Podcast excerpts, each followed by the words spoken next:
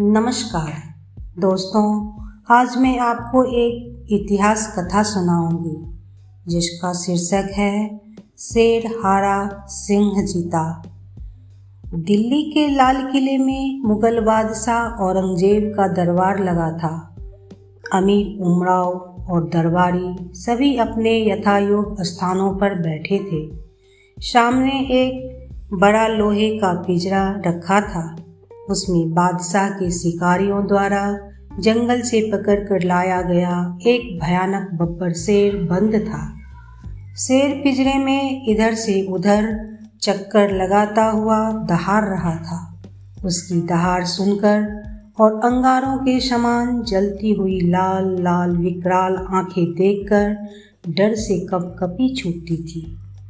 शेर को देखकर बादशाह ने अपने दरबार के महाराज यशवंत सिंह को लक्ष्य करते हुए व्यंग से कहा, राजपूत अपने नाम के आगे सिंह लगाते हैं, लेकिन क्या वे सचमुच सिंहों का मुकाबला कर सकते हैं?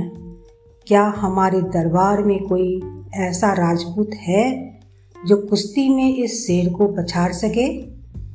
दोस्तों, यह सुनकर महाराज यशवंत सिंह का चेहरा तमतमा गया।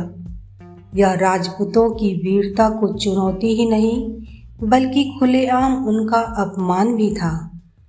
इसीलिए महाराज यशवंत सिंह ने बादशाह को मुंहतोड़ जवाब देते हुए कहा, जहांपनाह, आपके भयानक शेर को तो मेरा शेर चुटकियों में उठाकर पटक देगा। यकीन न आता हो तो अपने शेर को लड़वा कर देख लीजिए, और अगर तुम्हारा शेर लड़ाई में हार गया तो तो भरे दरबार में मेरा सिर कटवा कर फेंक दीजिएगा। हमें तुम्हारी चुनौती मंजूर है यशवंत सिंह, कल हम तुम्हारे शेर के जौहर देखेंगे। बादशाह औरंगजेब ने दरबार बर्खास्त करते हुए कहा। अगले दिन दरबार खचाखच भरा हुआ था। शेरों की कुश्ती देखने के लिए दूर दूर से लोग आकर इकट्ठे हुए थे।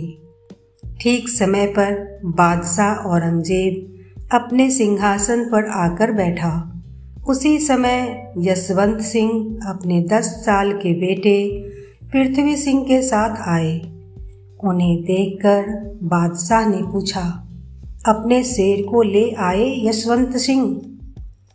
यशवंत सिंह ने अपने बेटे पृथ्वी सिंह को आगे बढ़ाते हुए जवाब दिया, मेरा शेर हाजिर है जहाँपनाह। यह देखकर बादशाह औरंगजेब और दरबार के सभी लोग हौचक्के रह गए। बादशाह ने यशवंत सिंह से कहा, तुम पागल तो नहीं हो गए यशवंत सिंह?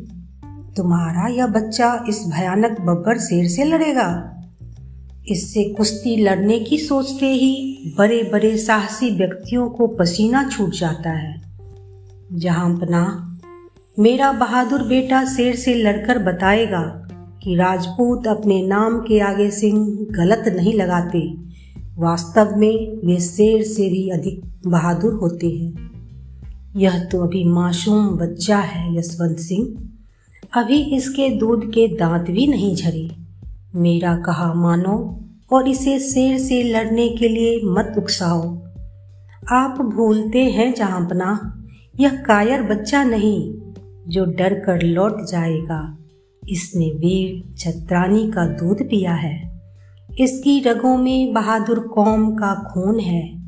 आप कुश्ती का प्रबंध करें, तब आपको मेरी बात की सच्चाई का पता चल जाएगा। बादशाह चुप रह गया। उसकी आज्ञा से शिकारी पृथ्वी सिंह को पिंजरे के पास ले गए और ताला खोलकर उन्होंने उसे भीतर छोड़ दिया। सभी लोग सांस रोके हुए इस दृश्य को देख रहे थे।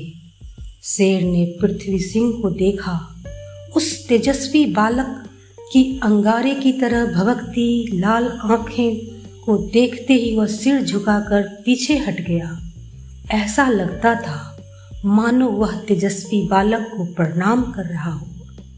लेकिन शिकारियों ने जैसे ही उसे बाहर से भाले की नोक से ठेल कर उकसाया, वह दहाड़ मारकर पृथ्वी सिंह पर झपटा। पृथ्वी सिंह ने बगली काटकर अपनी तलवार म्यान से बाहर निकाल ली। यह देखते ही उसके पिता यशवंत सिंह ने चिल्लाकर कहा, यह क्या करता है बेटा, निहत्थे पर तलवार से वार। राजपूत कभी ऐसा नहीं करते। तलवार फेंककर आगे बढ़ जाओ और शेर को पछाड़ दो। भूल हो गई पिताजी, कहकर पृथ्वी सिंह ने तलवार फेंक दी और शेर पर टूट पड़ा।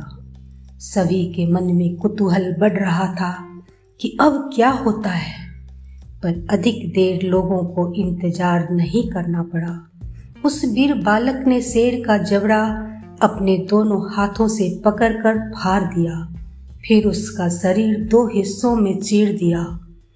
बादशाह औरंगजेब और सभी लोग इस दृश्य को देखकर मंत्रमुग्ध से रह गए।